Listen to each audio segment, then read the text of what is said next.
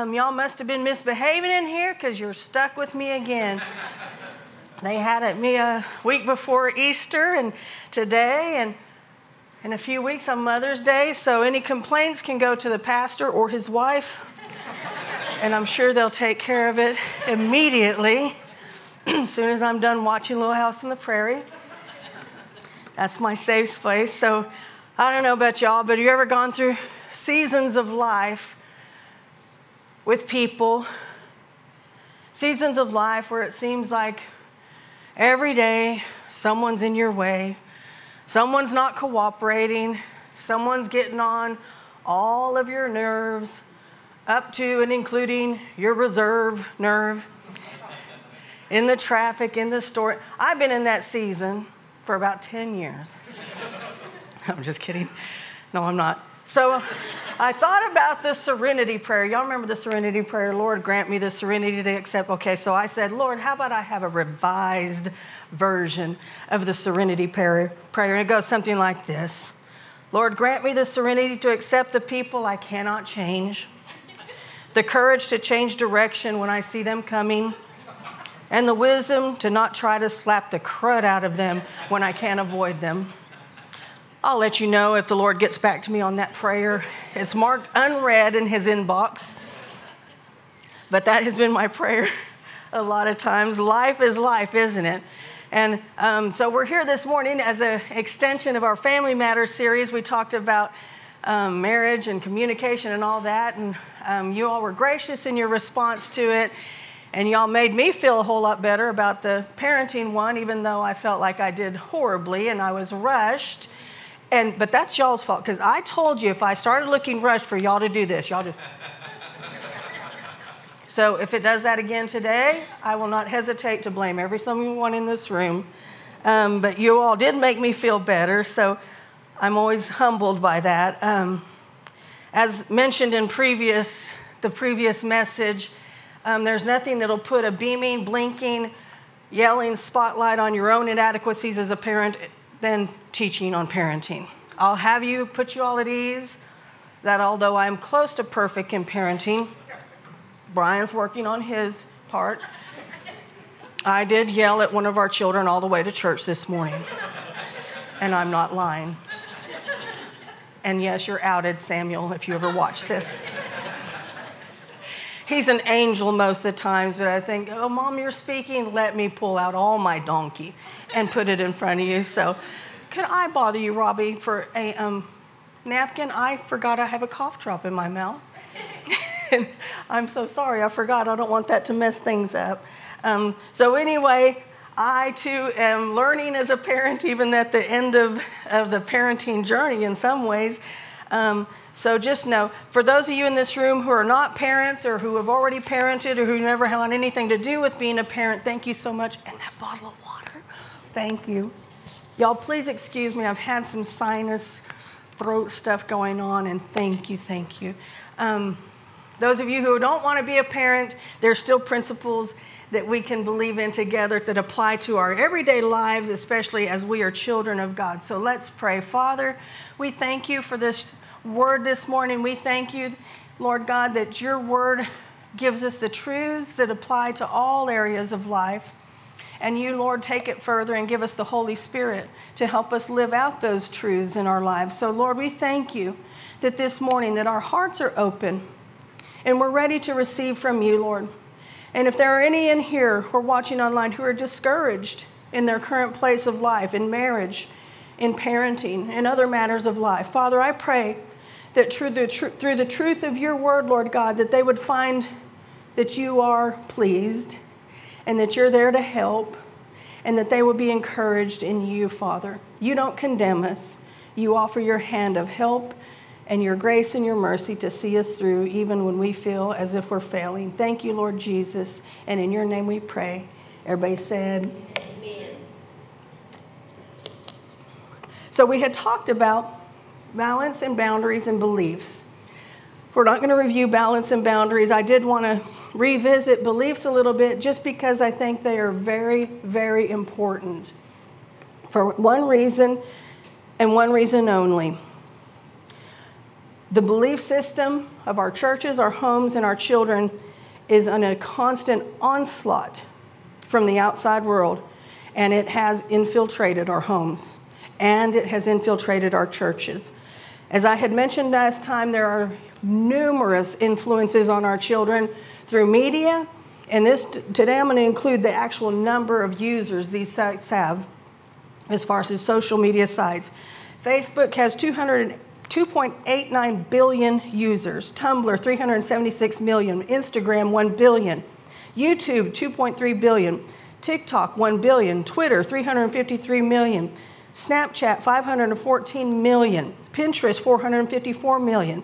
We include and add to that video game systems, Netflix, HBO, Hulu, Disney Plus, Apple TV, Hollywood, mainstream media, music, books, peers, school curriculums, advertising, and marketing. And there's about 10 of us that watch Little House on the Prairie.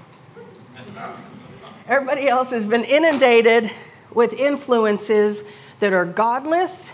And think about the billions and billions or millions of users, and our children are exposed to that on a daily, almost hourly, if not less, basis. It's in front of them. I don't know if you've even noticed advertising just in regular television. Commercial advertising has now gone to a godless level that we would have never dreamed of seeing as few as 10 or 15 years. Commercials for prescription medications. So it's just as godless it can be, and that's uh, constantly streaming into our homes through screens. They're in being, our children are being inundated mentally and emotionally on a basis every minute basis with outside influences. In times past, those influences for our older generations, I'm thankful that we didn't grow up with that stuff. We didn't have that constant influence in our lives. For example, you used to have to go seek out pornography. You don't have to seek it out anymore. It seeks our children out, it targets them specifically. We, as parents, our children need us to be on high alert high alert. I think of our dog Pinkerton. He's constantly on high alert. He's watching everything. If the wind blows the grass blade, he was barking like crazy at the sprinkler last night until I said, That is the sprinkler. But he's sure that someone was tapping on the window because the water was hitting the window. He was on high alert. Every, he's alert to every sound, every smell. Y'all have dogs like that in your home. They're on high alert. We need to be high alert concerning our children. One of the basis verses for all of this is a simple but familiar but powerful verse that we know in John 10 10. I thought I had, marked had it marked. I'll save time and just um, say it from memory. John 10 10. We, most of us would know it. The thief comes only to do what? To kill, to steal, and to destroy. What does he come to do?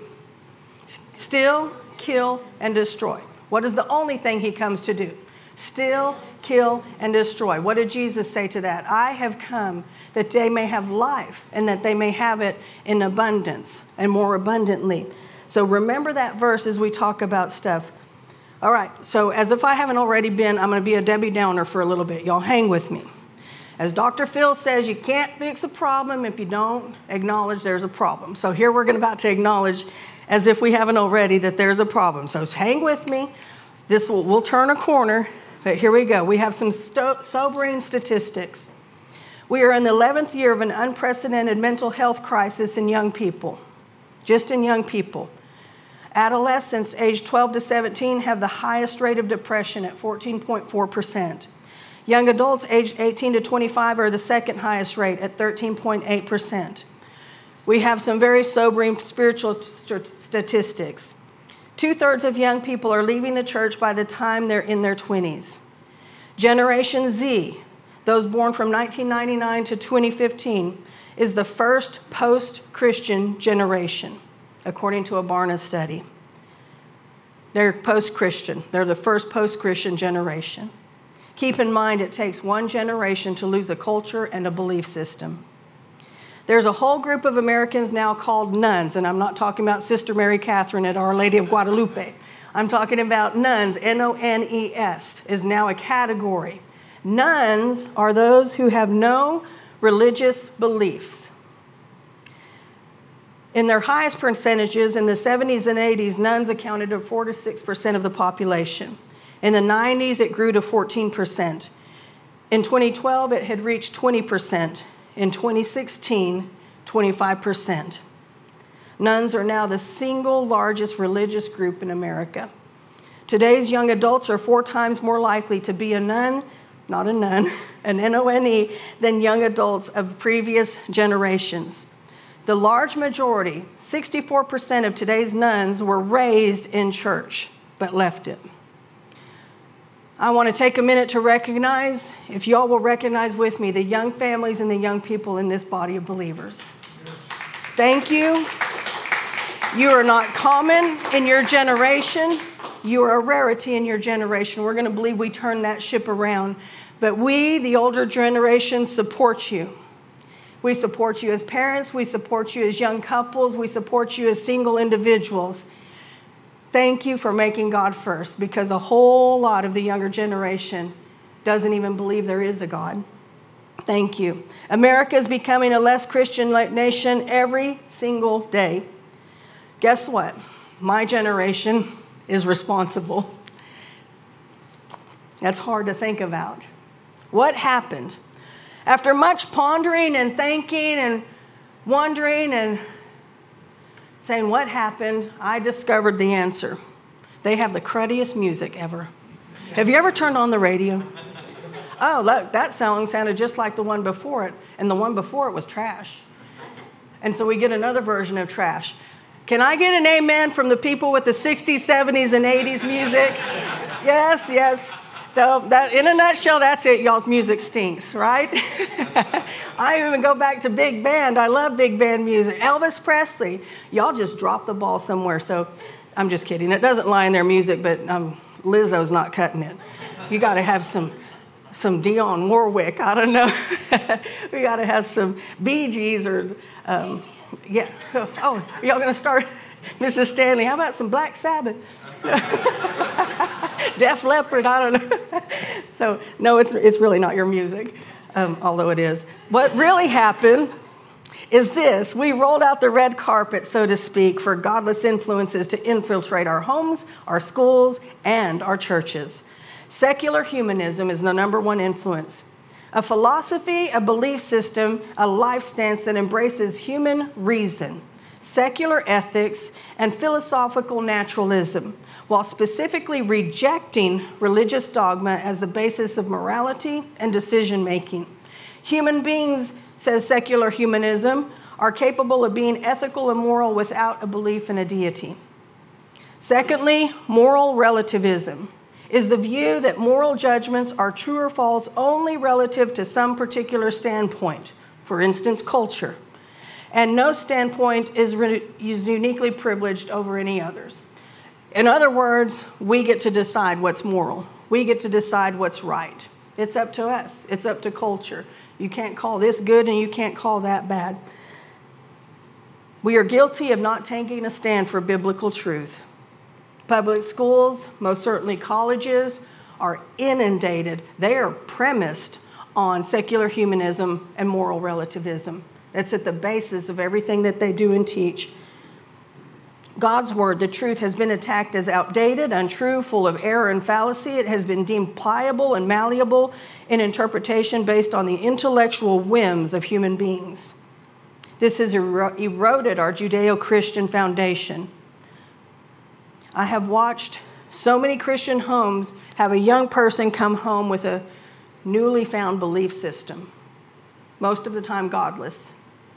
And you know that I am sad to say that I have watched a lot of those homes reinterpret their own belief system in order to accommodate the new belief system of that child. That is wrong. That is wrong. We are to love and embrace and accept our children. We are to express that they are valuable to us, but we are not to allow them to come into our homes and determine what is biblical and what is not. Amen. We are to hold the standard of truth, hold the line. We have preached the gospel of grace, but have left out one important component, which I'll talk about in a minute. We have preached the gospel of tolerance while forsaking Bible based ethics. We should be patient, loving, compassionate, kind, and accepting, but tolerance must never triumph over truth. I'm going to say that one more time. Tolerance should never triumph over truth. Biblical truth is biblical truth. If we don't have a truth that's ultimate, then we have no truth. Robbie, would you bring me that little bag? Isn't Robbie the nicest little helper ever? And he's getting more and more handsome by the minute. Look, watch him walk away. Look, he got more handsome while he walked away. we have here jelly beans. Okay, so for years and years and years in kids' church, we did the jelly bean gospel for Easter because we have the Easter story that talks about Jesus died for our sins and he paid the price and his grace and his mercy and his love and he's the Lamb of God and all that is true. But I need to that what we have left out of our teachings is this. Okay, so this is the jelly bean gospel. Are y'all with me? Then these are the old jelly. These were the original jelly beans, the ones that taste like crud, but you still ate them because they had sugar. Okay, so in the jelly bean gospel, the white jelly bean was God God had a perfect world. It was pure, it was clean, it was holy. No sin, no sickness, no disease. What happened with silly little Adam and Eve? Sin, black, okay? I don't know if y'all can see it. So sin entered God's holy world. Now we have a problem because sin separates sinful man from a holy God. So what did God do to fix that problem? What can y'all guess what color is going to be next? Red. Who was that? You give her a prize. Who was that? Red. What does the red represent? God solved the problem through the blood of Jesus to pay for the price of sin. When, and this is where we get all sunshiny and happy because on Jesus, we have a Siamese twin jelly bean. We had Jesus rose on a Sunday morning, a bright Sunday morning, Jesus rose, and he gave us new life, green like in the springtime, new life. And then he took it a step further and he adopted us into his royal purple, his royal family. And they'll say, What do we do with orange and pink? Well, we say, Orange, you glad that Jesus died for your sins and it should tickle you pink. yes, thank you. Thank you very much. So, this is what we have done.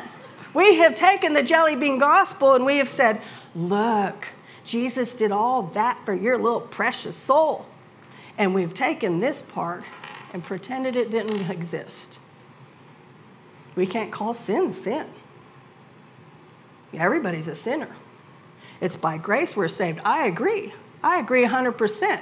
I am the recipient, the chief recipient of mercy and grace. We have failed to tell our children there's a God is holy and he doesn't like sin. He loves you. But this comes between you and Him. And we've left out the gospel of repentance. What was the message that John the Baptist spoke as Jesus was coming?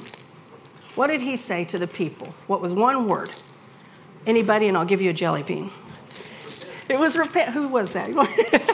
I don't want your nasty jelly beans. Okay, well, I'll put them there.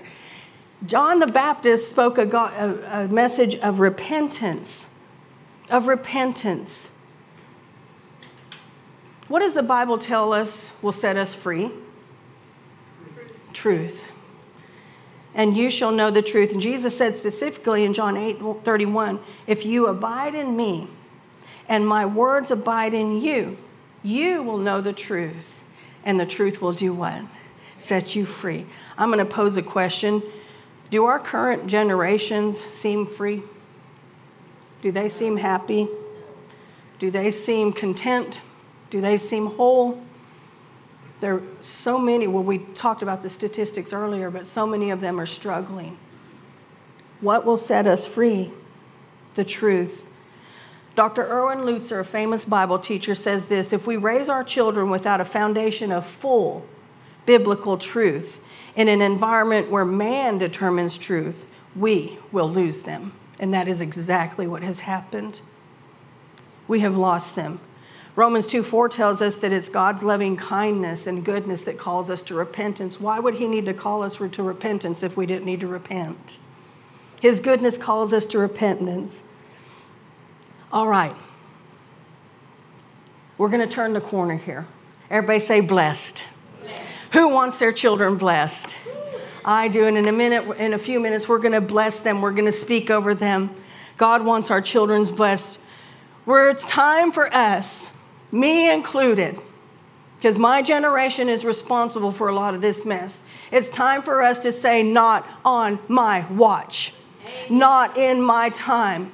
I will fight. I will stand for truth. I will not water it down. I will not try to make it fit my sinful lifestyle.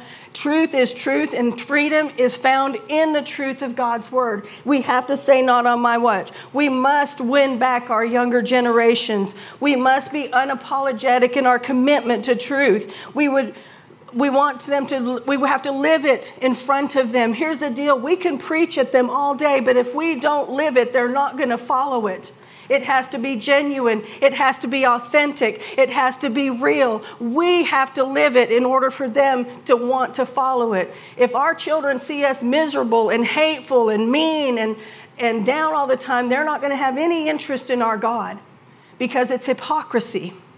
So we have to live it.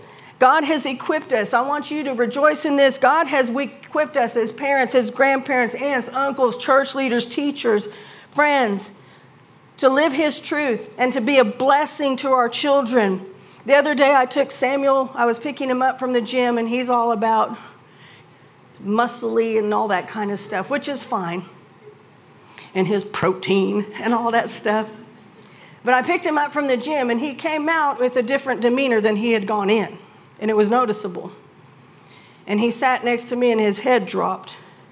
And he made a comment, and I, for, because I've so honored his privacy up to this point, I won't say what the comment is, but he said something that was negative about his own image and his identity. And his, to the extent of his head was dropped. I wasn't on the freeway, so I was able to slam the vehicle into park and stopped. That's not happening on my watch. Something is not going to come and attack the mind of my child and their identity and their sense of self worth, and me sit by and say, Well, you know, it's part of growing up. I slammed that vehicle in park and I talked to him and I listened to him and I told him, Don't you ever forget that you are designed and created by a loving God, and what any man or human being on this planet thinks of you or how they see you does not change who you are. Amen. You are His designed creation. We would stand between our children in an oncoming car, wouldn't we? We would stand between our children and a rabid dog, wouldn't we? We would stand between our children and a falling tree, wouldn't we? We would stand between our children and a schoolyard bully, wouldn't we? We need to stand between our children and the attack on their minds and on their emotions and on their belief system. And we need to treat it like the threat that it is. And we need to put a big old stop sign and say, You will go no further with my children. Our children will walk in the blessing when we show them the path of the blessing. We stand in their way. We have an identity crisis in our young people. Just watch anything and you can see it on full display. And they need to know that they are perfectly designed and loved by a God of all heaven and all earth. They need to know that they were made in His image and in His perfection and that He is for them. They need to know that the promise that Jesus made in 1010 that I have come that you might have abundant life is true for them today in 2023. They need to know that though they have a punk enemy that is bent on their destruction, Jesus came to give them abundant life. We'll get more in a wad about someone cutting us off in traffic than we will about the attack on our children's minds and hearts and souls. And that doesn't need to be that way. Our energy needs to go the right direction. You want to know how your children want it can be blessed? Anybody? Oh, I love this psalm. Some would say, oh, that's old covenant. And Shush. The Bible is the Bible, and it's all part of his covenant. Amen? Psalm 1 starts with the very first song How can our children be blessed? By this blessed is the man who walks in the counsel of the un, walks not in the counsel of the ungodly nor stands in the path of sinners nor sits in the seat of the scornful. But his delight is in the counsel of the lord in the law of the lord and in his law he meditates day and night. He shall be like a tree Think of our children. They shall be like a tree planted by the rivers of water that bring forth and fruit in its season, whose leaf also shall not wither, and whatsoever they shall do shall prosper. First Psalms 1, 1 through 3 tells us how our children can be blessed. They don't need us preaching at them. They need to see us trusting God with life when life gets ugly. They need to see us pray. They need to see us practice the teachings of Jesus. They need to see us admit when we have sinned. They need to see us model repentance in our own lives. They need to see us serve others. They need to see us value others. They need to see us practicing gratitude. We need to be a living, breathing example of God to them. Guess what? We're positioned by God and responsible to God to bless our homes and our families. Everybody say, blessed. Blessed. We want them blessed. Parents, now get this, y'all listen, are the priests of the home according to the Bible. Ephesians 4 instructs fathers to instruct and train their children in the admonition of the Lord, the instruction of the Lord. Okay, so here we go. Ladies, you may not like this, but the father is the king of the home. and all the men said, Oh, God. Thank you, Walt. How brave of you. and all the women are the queens of the home. And some of you act like it. I don't personally. The men are the kings. I know this is childish. I teach children church. The women are the queens. And listen, children, if you have children in this room, you are our royal subjects and subservience. And that's God's design. Isn't that wonderful? So you can go tell your children, you are my royal subservient bring me some more. No, I'm done. They'll look at you like, ah. In that structure, we have the authority and the position given us to by Almighty God, the King of all the kings, to bless our children and to annihilate anything that stands in the way of their blessing. Annihilate it, squash it, kill it, Get ready. If, if you saw a cockroach going across your kitchen, what are y'all going to do? You're going to get your big old chancla shoe and you're going to be hitting it, right? Well, we need to do that with what comes in our homes to attack our children. We need to speak a blessing over them. Pray for them while they play, while they sleep, while they study, when they're hurting, when they're confused, when they face a challenge. Pray over them. Speak God's word over them. Dr. Erwin Lutzer says it is vital that we bring our children and their hearts to Jesus bring our children and their hearts to Jesus. As a priest of our homes and families, we represent God to them. And we represent our, as a priest over our home, listen, we represent God to them and we present them to God. We present God to them and we present them to God. That's our royal priestly position and duty for our children. We want them blessed. We want them whole. So in the Bible, there's a man named Jairus, and he has a daughter. And this story is in Mark chapter, it's in different gospels, but we're going to read it out of Mark. By the way, well, well, if you all want a foundational verse for the minds, the, the, the destruction of the belief system, come to me later and I'll give it to you. It was a key verse that I forgot to read, but, read, but we're, we're past that section. But Dr. Erwin Lutzer tells us we, it's vital that we bring our children and their hearts to Jesus. So a man named Jairus did that. Now, when Jesus had crossed over again by boat to the other side, a great multitude gathered to him, and he was by the sea. And behold, one of the rulers, he's a ruler of the synagogue, he himself is a priest, came, Jairus by name. And when he saw him, he fell at his feet and begged him earnestly, saying, My, my little daughter lies at the point of death. Come and lay your hands on her, that she may be healed and that she will live. So Jesus went with him, and a great multitude followed him. And interrupted right here is the story of the woman with the issue of blood. For the next several verses, it talks about the woman who had the bleeding problem for 12 years, and she made her way to Jesus and tugged at his garment and was healed. So, what is Jairus doing this whole time? He has asked, by the way, I didn't preface you, your children are be coming to you right now, because um, in a few minutes we're going to say a prayer over them, and we're going to speak a blessing over them, and we're going to sing a final song over them called The Blessing. So, that's why they're coming into the room right now. So, Jairus was waiting. Jesus brings healing to the woman with the issue of blood, and Jairus, I'm sure, is left there standing like, Hurry, Jesus, she's at the point of death. How would you feel if your child's at the point of death? And you've gone to get Jesus. While he was still speaking, some, and this is verse 35, while he was still speaking, some came from the ruler of the synagogue's house who said, Your daughter is dead. Why trouble the teacher any further? She's dead. It's too late. Leave Jesus alone. As soon as Jesus heard the word that was spoken, he said to Jairus, the ruler, Do not be afraid, only believe. Jesus interrupted the bad news, didn't he? He immediately came and interrupted. Don't you imagine what Jairus felt? Your daughter's dead.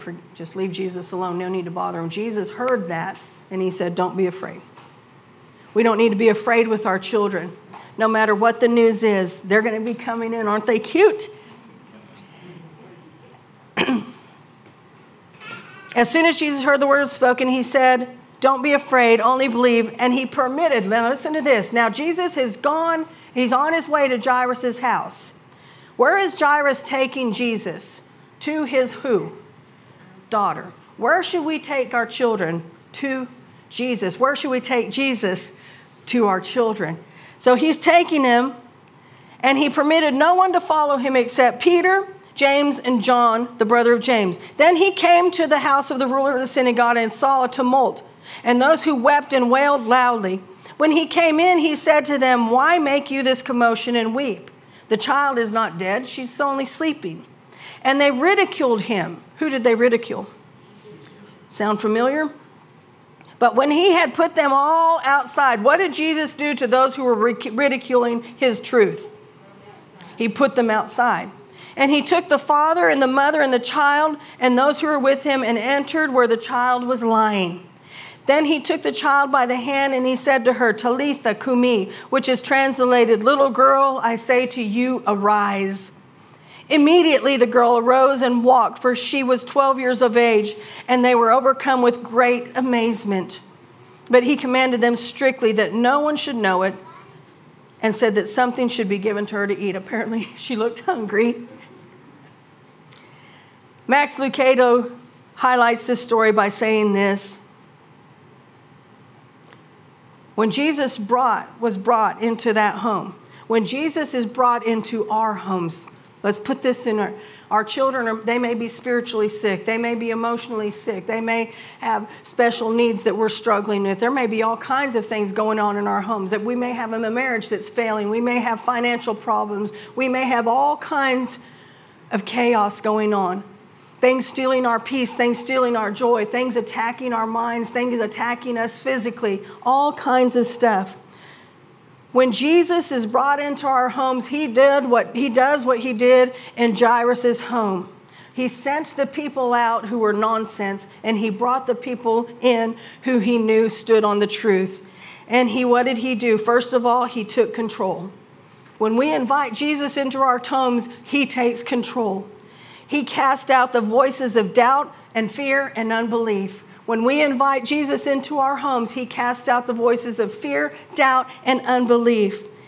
He came in as the protector, the good shepherd, and he purged out the darkness. The weeping and the wailing, he got rid of it because he was the protector of that family and that little girl.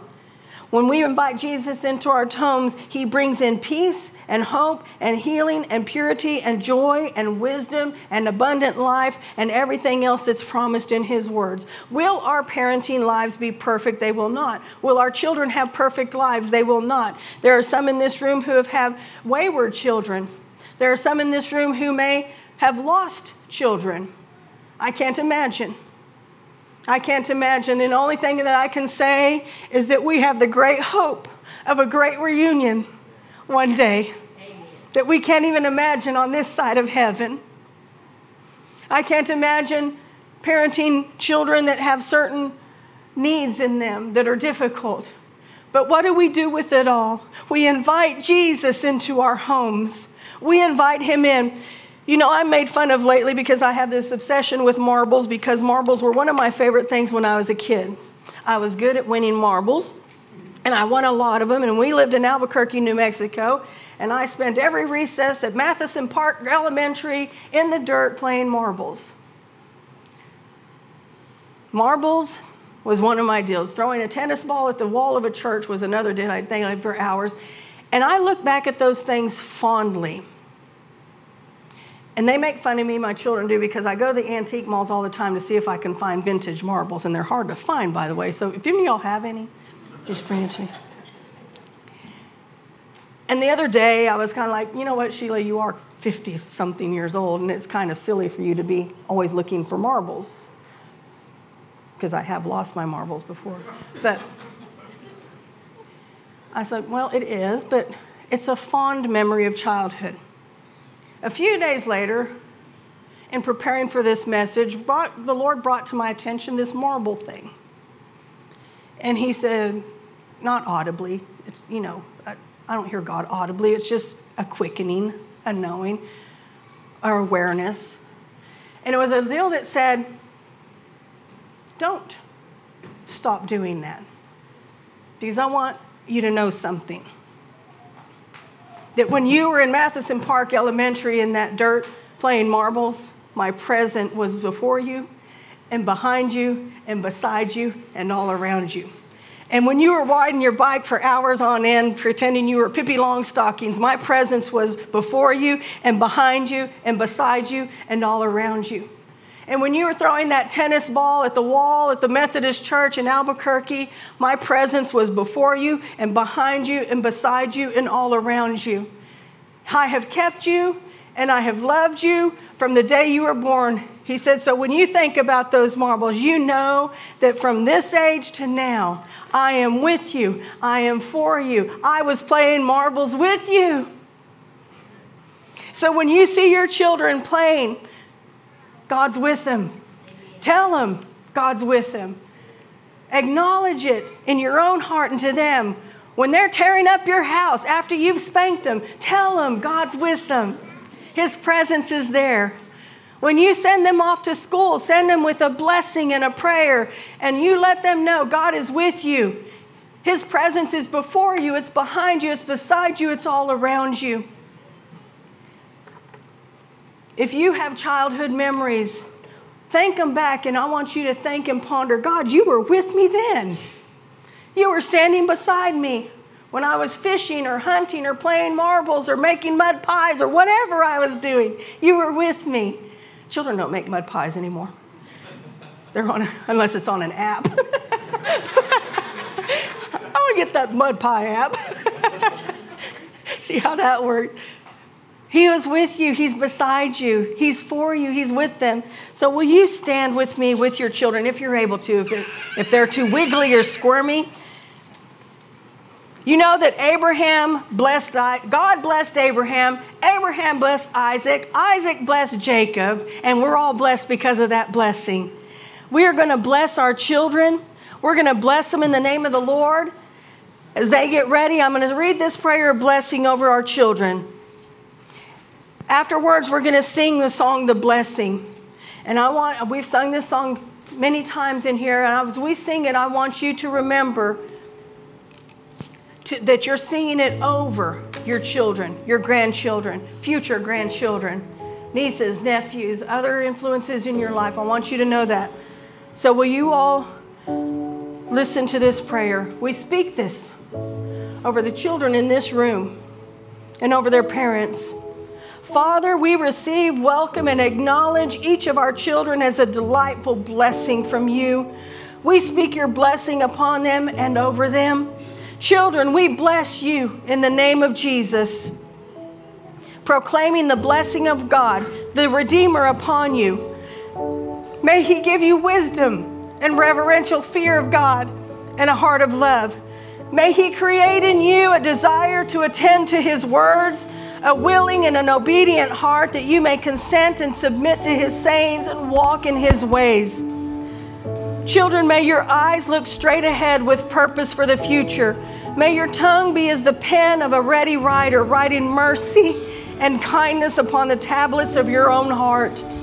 May you speak the truth in love. May your hand do the works of the Father. May your feet walk the paths which has, He has foreordained you. I have no greater joy than this to hear that my children are living in the truth. May the Lord prepare you and your future mate to love and honor one another. And may He grant to your union upright sons and daughters who will live in accordance with His word. May your source of livelihood be honorable and secure so that you will earn a living with your own hands. May you always worship God in spirit and in truth. And I pray above all things that you may always prosper and be in health, even as your soul prospers. In Jesus' name, we pray over our children.